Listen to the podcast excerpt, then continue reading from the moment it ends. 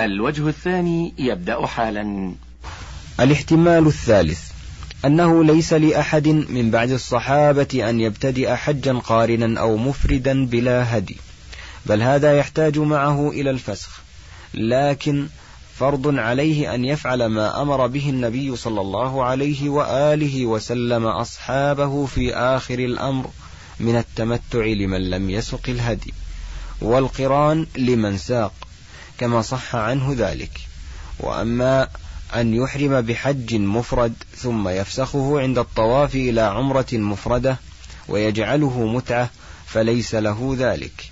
بل هذا إنما كان للصحابة فإنهم ابتدأوا الإحرام بالحج المفرد قبل أمر النبي صلى الله عليه وآله وسلم بالتمتع والفسخ إليه. فلما استقر أمره بالتمتع والفسخ إليه لم يكن لأحد أن يخالفه ويفرد ثم يفسخه وإذا تأملت هذين الاحتمالين الأخيرين رأيتهما إما راجحين على الاحتمال الأول أو مساويين له وتسقط معارضة الأحاديث الثابتة الصريحة به جملة وبالله التوفيق. وأما ما رواه مسلم في صحيحه عن أبي ذر أن المتعة في الحج كانت لهم خاصة فهذا إن أريد به أصل المتعة فهذا لا يقول به أحد من المسلمين بل المسلمون متفقون على جوازها إلى يوم القيامة. وإن أريد به متعة الفسخ احتمل الوجوه الثلاثة المتقدمة. وقال الأثرم في سننه وذكر لنا أحمد بن حنبل أن عبد الرحمن ابن مهدي حدثه عن سفيان عن الأعمش عن إبراهيم التيمي عن أبي ذر في متعة الحج كانت لنا خاصة. فقال أحمد بن حنبل رحم الله أبا ذر هي في كتاب الله عز وجل فمن تمتع بالعمرة إلى الحج. قال المانعون من الفسخ قول أبي ذر وعثمان إن ذلك منسوخ أو خاص بالصحابة لا يقال مثله بالرأي. فمع قائله زيادة علم خفيت على من ادعى بقاءه وعمومه. فإنه مستصحب لحال النص بقاء وعموما فهو بمنزلة صاحب اليد في العين المدعاه ومدعي فسخه واختصاصه بمنزلة صاحب البينة التي تقدم على صاحب اليد. قال المجوزون للفسخ هذا قول فاسد لا شك فيه بل هذا رأي لا شك فيه وقد صرح بأنه رأي من هو أعظم من عثمان وأبي ذر عمران بن حسين ففي الصحيحين واللفظ للبخاري تمتعنا مع رسول الله صلى الله عليه وآله وسلم ونزل القرآن فقال رجل برأيه ما شاء ولفظ مسلم نزلت آية المتعة في كتاب الله عز وجل يعني متعة الحج وأمرنا بها رسول الله صلى الله عليه وآله وسلم ثم لم تنزل آية تنسخ متعة الحج. ولم ينهى عنها رسول الله صلى الله عليه وآله وسلم حتى مات. قال رجل برأيه ما شاء وفي لفظ يريد عمر. وقال عبد الله ابن عمر لمن سأله عنها وقال له إن أباك نهى عنها. أأمر رسول الله صلى الله عليه وآله وسلم أحق أن يتبع أو أمر أبي؟ وقال ابن عباس لمن كان يعارضه فيها بأبي بكر وعمر يوشك أن تنزل عليكم حجارة من السماء. أقول قال رسول الله صلى الله عليه وآله وسلم وتقولون قال أبو بكر وعمر فهذا جواب العلماء لا جواب من يقول عثمان وأبو ذر أعلم برسول الله صلى الله عليه وآله وسلم منكم. فهلا قال ابن عباس وعبد الله بن عمر أبو بكر وعمر أعلم برسول الله صلى الله عليه وآله وسلم منا ولم يكن أحد من الصحابة ولا أحد من التابعين يرضى بهذا الجواب في دفع نص عن رسول الله صلى الله عليه وسلم وهم كانوا أعلم بالله ورسوله وأتقى له من أن يقدموا على قول المعصوم رأي غير المعصوم. ثم قد ثبت النص عن المعصوم بأنها باقية إلى يوم القيامة. وقد قال ببقائها علي بن أبي طالب رضي الله عنه وسعد بن أبي وقاص وعم وابن عمر وابن عباس وأبو موسى وسعيد بن المسيب وجمهور التابعين. ويدل على أن ذلك رأي محض لا ينسب إلى أنه مرفوع إلى النبي صلى الله عليه وسلم أن عمر بن الخطاب رضي الله عنه لما نهى عنها قال له أبو موسى الأشعري يا أمير المؤمنين ما أحدثت في شأن النسك؟ فقال إن نأخذ بكتاب ربنا فإن الله يقول وأتموا الحج والعمرة لله. وإن نأخذ بسنة رسول الله صلى الله عليه وآله وسلم فإن رسول الله صلى الله عليه وآله وسلم لم يحل حتى نحر. فهذا اتفاق من أبي موسى وعمر. على أن منع الفسخ إلى المتعة والإحرام بها ابتداء إنما هو رأي منه أحدثه في النسك ليس عن رسول الله صلى الله عليه وسلم وإن استدل له بما استدل. وأبو موسى كان يفتي الناس بالفسخ في خلافة أبي بكر رضي الله عنه كلها. وصدرا من خلافة عمر حتى فاوض عمر رضي الله عنه في نهيه عن ذلك. واتفقا على أنه رأي أحدثه عمر رضي الله عنه في النسك ثم صح عنه الرجوع عنه. فصل. وأما العذر الثالث وهو معارضة أحاديث الفسخ بما يدل على خلافها.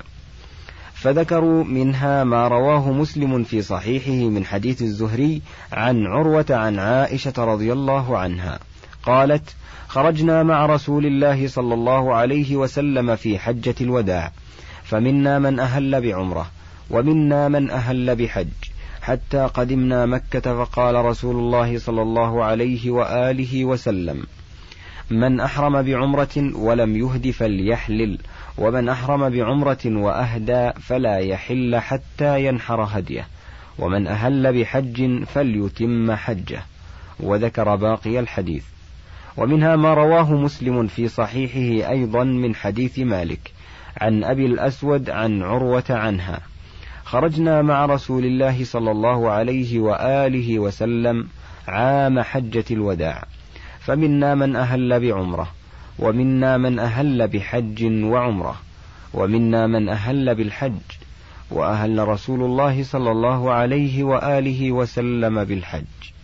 فأما من أهل بعمرة فحل وأما من أهل بحج أو جمع الحج والعمرة فلم يحلوا حتى كان يوم النحر.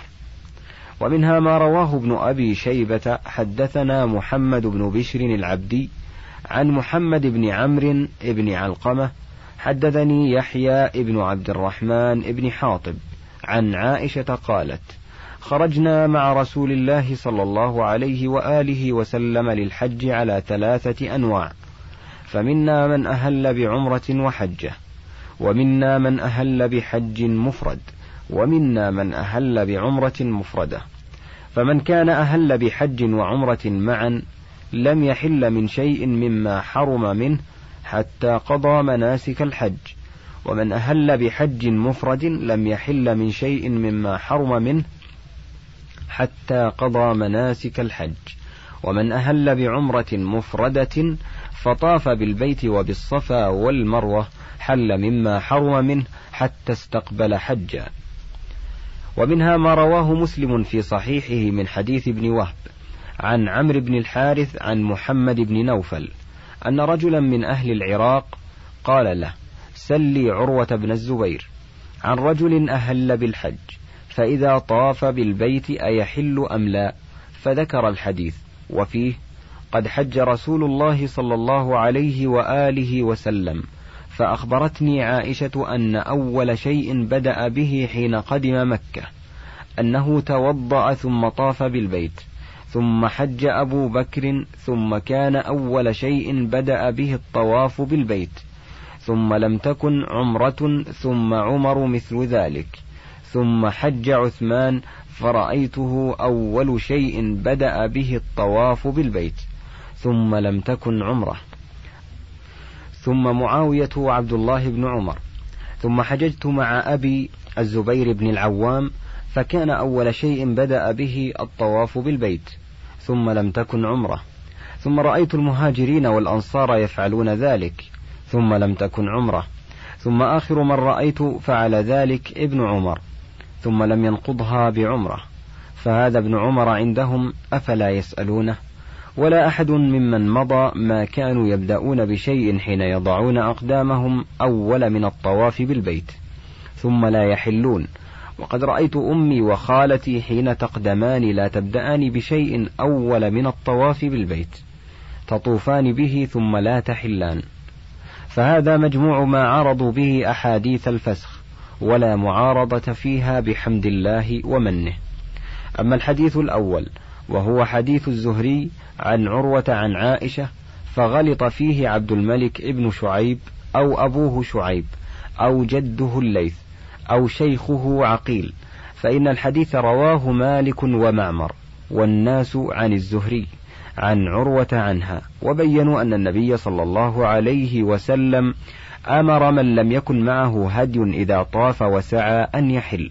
فقال مالك عن يحيى بن سعيد عن عمرة عنها خرجنا مع رسول الله صلى الله عليه وآله وسلم لخمس ليال بقين لذي القعدة ولا نرى إلا الحج. فلما دنونا من مكة أمر رسول الله صلى الله عليه وسلم من لم يكن معه هدي. إذا طاف بالبيت وسعى بين الصفا والمروة أن يحل وذكر الحديث. قال يحيى فذكرت هذا الحديث للقاسم بن محمد فقال أتتك والله بالحديث على وجهه. وقال منصور عن إبراهيم عن الأسود عنها خرجنا مع رسول الله صلى الله عليه وسلم ولا نرى إلا الحج. فلما قدمنا تطوفنا بالبيت فأمر النبي صلى الله عليه وسلم من لم يكن ساق الهدي أن يحل. فحل من لم يكن ساق الهدي ونساؤه لم يسقن فأحللن وقال مالك ومعمر كلاهما عن ابن شهاب عن عروة عنها. خرجنا مع رسول الله صلى الله عليه وسلم عام حجة الوداع فأهللنا بعمرة ثم قال رسول الله صلى الله عليه وسلم من كان معه هدي فليهل بالحج مع العمرة ولا يحل حتى يحل منهما جميعا. وقال ابن شهاب عن عروة عنها بمثل الذي أخبر به سالم عن أبيه عن النبي صلى الله عليه وسلم ولفظه تمتع رسول الله صلى الله عليه وسلم في حجة الوداع بالعمرة إلى الحج. فأهدى فساق معه الهدي من ذي الحليفة. وبدأ رسول الله صلى الله عليه وسلم فأهل بالعمرة ثم أهل بالحج. وتمتع الناس مع رسول الله صلى الله عليه وسلم بالعمرة إلى الحج. فكان من الناس من أهدى فساق معه الهدي ومنهم من لم يهدي. فلما قدم النبي صلى الله عليه وسلم مكة قال للناس من كان منكم أهدى فإنه لا يحل من شيء حرم منه حتى يقضي حجه. ومن لم يكن أهدى فليطف بالبيت وبين الصفا والمروة وليقصر وليحل ثم ليهل بالحج وليهدي. فمن لم يجد هديا فصيام ثلاثة أيام في الحج وسبعة إذا رجع إلى أهله وذكر باقي الحديث. وقال عبد العزيز الماجشون عن عبد الرحمن بن القاسم عن أبيه عن عائشة خرجنا مع رسول الله صلى الله عليه وسلم لا نذكر إلا الحج فذكر الحديث وفيه قالت فلما قدمت مكة قال رسول الله صلى الله عليه وسلم لأصحابه اجعلوها عمرة فأحل الناس إلا من كان معه الهدي وقال الأعمش عن إبراهيم عن عائشة خرجنا مع رسول الله صلى الله عليه وسلم لا نذكر إلا الحج فلما قدمنا أمرنا أن نحل وذكر الحديث. وقال عبد الرحمن ابن القاسم عن أبيه عن عائشة خرجنا مع رسول الله صلى الله عليه وسلم ولا نذكر إلا الحج فلما جئنا سرف طمثت قالت فدخل علي رسول الله صلى الله عليه وسلم وأنا أبكي. فقال ما يبكيك قالت فقلت والله لوددت أني لا أحج العام فذكر الحديث وفيه فلما قدمت مكة قال النبي صلى الله عليه وسلم اجعلوها عمرة قالت فحل الناس إلا من كان معه الهدي وكل هذه الألفاظ في الصحيح وهذا موافق لما رواه جابر وابن عمر وأنس وأبو موسى وابن عباس وأبو سعيد وأسماء والبراء وحفصة وغيرهم. من أمره صلى الله عليه وسلم أصحابه كلهم بالإحلال إلا من ساق الهدي وأن يجعلوا حجهم عمرة.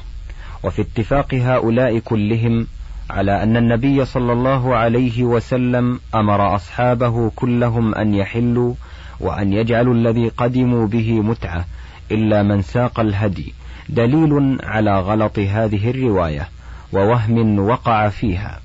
يبين ذلك أنها من رواية الليث عن عقيل عن الزهري عن عروة والليث بعينه هو الذي روى عن عقيل عن الزهري عن عروة. عنها مثل ما رواه عن الزهري عن سالم عن أبيه في تمتع النبي صلى الله عليه وسلم. وأمره لمن لم يكن أهدى أن يحل. ثم تأملنا فإذا أحاديث عائشة يصدق بعضها بعضا وإنما بعض الرواة زاد على بعض وبعضهم اختصر الحديث وبعضهم اقتصر على بعضه وبعضهم رواه بالمعنى. والحديث المذكور ليس فيه منع من أهل بالحج من الإحلال وإنما فيه أمره أن يتم الحج. فإن كان هذا محفوظا فالمراد بقاؤه على إحرامه فيتعين أن يكون أن يكون هذا قبل الأمر بالإحلال وجعله عمرة ويكون هذا أمرا زائدا قد طرأ على الأمر بالإتمام كما طرأ على التخيير بين الإفراد والتمتع والقران. ويتعين هذا ولا بد وإلا كان هذا ناسخا للأمر بالفسخ والأمر بالفسخ ناسخا للإذن بالإفراد وهذا محال قطعا فإنه بعد أن أمرهم بالحل لم يأمرهم بنقضه والبقاء على الإحرام الأول هذا باطل قطعا فيتعين إن كان محفوظا أن يكون قبل الأمر لهم بالفسخ ولا يجوز غير هذا البتة والله أعلم. فصل. وأما حديث أبي الأسود عن عروة عنها وفيه وأما من أهل بحج أو جمع الحج والعمرة فلم يحلوا حتى كان يوم النحر. وحديث يحيى ابن عبد الرحمن ابن حاطب عنها فمن كان أهل بحج وعمرة معا لم يحل من شيء مما حرم منه حتى يقضي مناسك الحج. ومن أهل بحج مفرد كذلك. فحديثان قد أنكرهما الحفاظ وهما أهل أن ينكرا. قال الأثرم حدثنا أحمد بن حنبل حدثنا عبد الرحمن بن مهدي عن مالك بن أنس عن أبي الأسود عن عروة عن عائشة. خرجنا مع رسول الله صلى الله عليه وسلم فمنا من أهل بالحج ومنا من أهل بالعمرة ومنا من أهل بالحج والعمرة. وأهل بالحج رسول الله صلى الله عليه وسلم. فأما من أهل بالعمرة فأحلوا حين طافوا بالبيت وبالصفا والمروة. وأما من أهل بالحج والعمرة فلم يحلوا إلى يوم النحر. فقال أحمد بن حنبل أيش في هذا الحديث من العجب؟ هذا خطأ. فقال الأثرم فقلت له الزهري عن عروة عن عائشة بخلافه فقال نعم وهشام بن عروة وقال الحافظ أبو محمد بن حزم هذان حديثان منكران جدا قال ولأبي الأسود في هذا النحو حديث حديث لا خفاء بنكرته ووهنه وبطلانه والعجب كيف جاز على من رواه؟ ثم ساق من طريق البخاري عنه أن عبد الله مولى أسماء حدثه أنه كان يسمع أسماء بنت أبي بكر الصديق رضي الله عنهما تقول كلما مرت بالحجون صلى الله على رسوله لقد نزلنا معه هاهنا ونحن يومئذ خفاف قليل ظهرنا قليلة أزوادنا فاعتمرت أنا وأختي عائشة والزبير وفلان وفلان. فلما مسحنا البيت أحللنا ثم أهللنا من العشي بالحج. قال وهذه وهلة لا خفاء بها على أحد ممن له أقل علم بالحديث لوجهين باطلين فيه بلا شك. أحدهما قوله فاعتمرت أنا وأختي عائشة ولا خلاف بين أحد من أهل النقل في أن عائشة لم تعتمر في أول دخولها مكة ولذلك أعمرها من التنعيم بعد تمام الحج ليلة الحصبة. هكذا رواه جابر ابن عبد الله ورواه عن عائشة الأثبات كالأسود بن يزيد وابن أبي مليكة والقاسم بن محمد وعروة وطاووس ومجاهد. الموضع الثاني قوله فيه فلما مسحنا البيت أحللنا ثم أهللنا من العشي بالحج.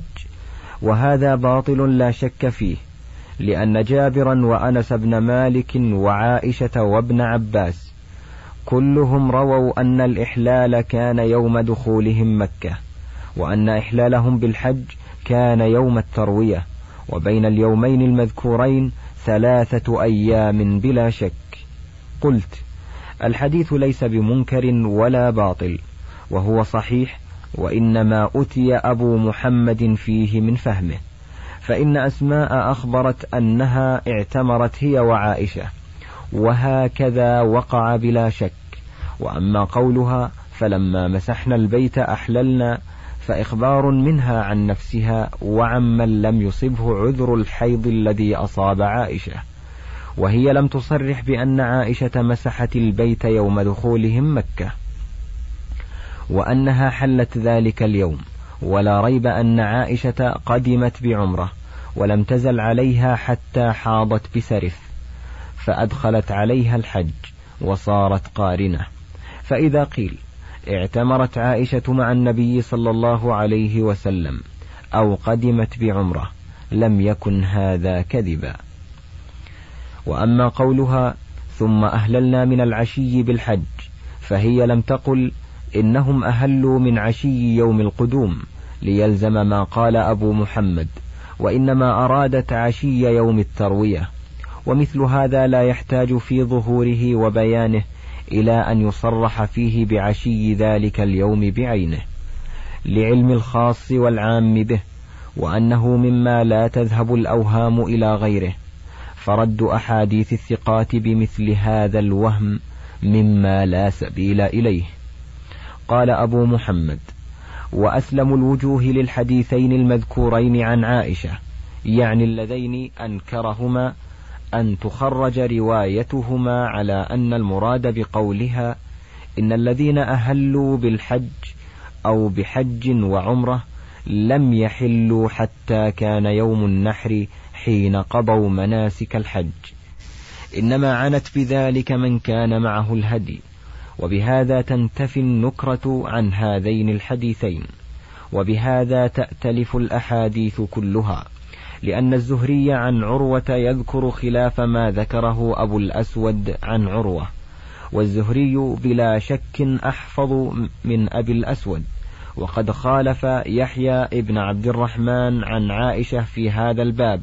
من لا يقرن يحيى بن عبد الرحمن إليه لا في حفظ ولا في ثقة ولا في جلالة ولا في بطانة لعائشة كالأسود بن يزيد والقاسم ابن محمد ابن أبي بكر وأبي عمرو ذكوان مولى عائشة وعمرة بنت عبد الرحمن وكانت في حجر عائشة وهؤلاء هم أهل الخصوصية والبطانة بها.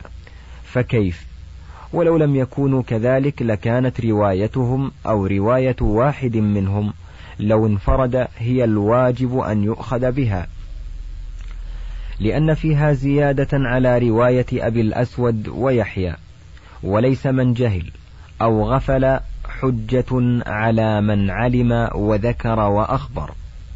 فكيف وقد وافق هؤلاء الجلة عن عائشة فسقط التعلق بحديث أبي الأسود ويحيى اللذين ذكرنا.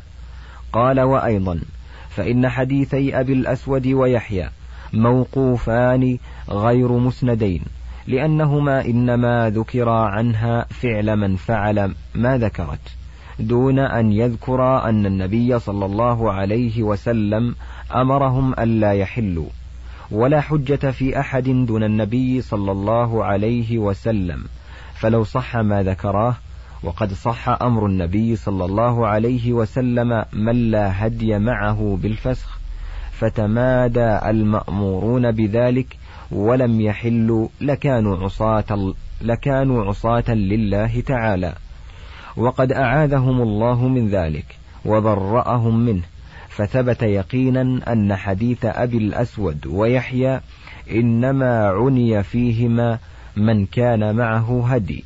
وهكذا جاءت الأحاديث الصحاح التي أوردناها بأنه صلى الله عليه وسلم أمر من معه الهدي بأن يجمع حجا مع العمرة ثم لا يحل حتى يحل منهما جميعا. ثم ساق من طريق مالك عن ابن شهاب عن عروة عنها ترفعه. من كان معه هدي فليهلل بالحج والعمرة ثم لا يحل حتى يحل منهما جميعا. قال فهذا الحديث كما ترى من طريق عروة عن عائشة يبين ما ذكرنا أنه المراد بلا شك في حديث أبي الأسود عن عروة وحديث يحيى عن عائشة. وارتفع الآن الإشكال جملة والحمد لله رب العالمين. انتهى الشريط الثاني والعشرون من كتاب زاد المعاد وله بقية على الشريط الثالث والعشرين.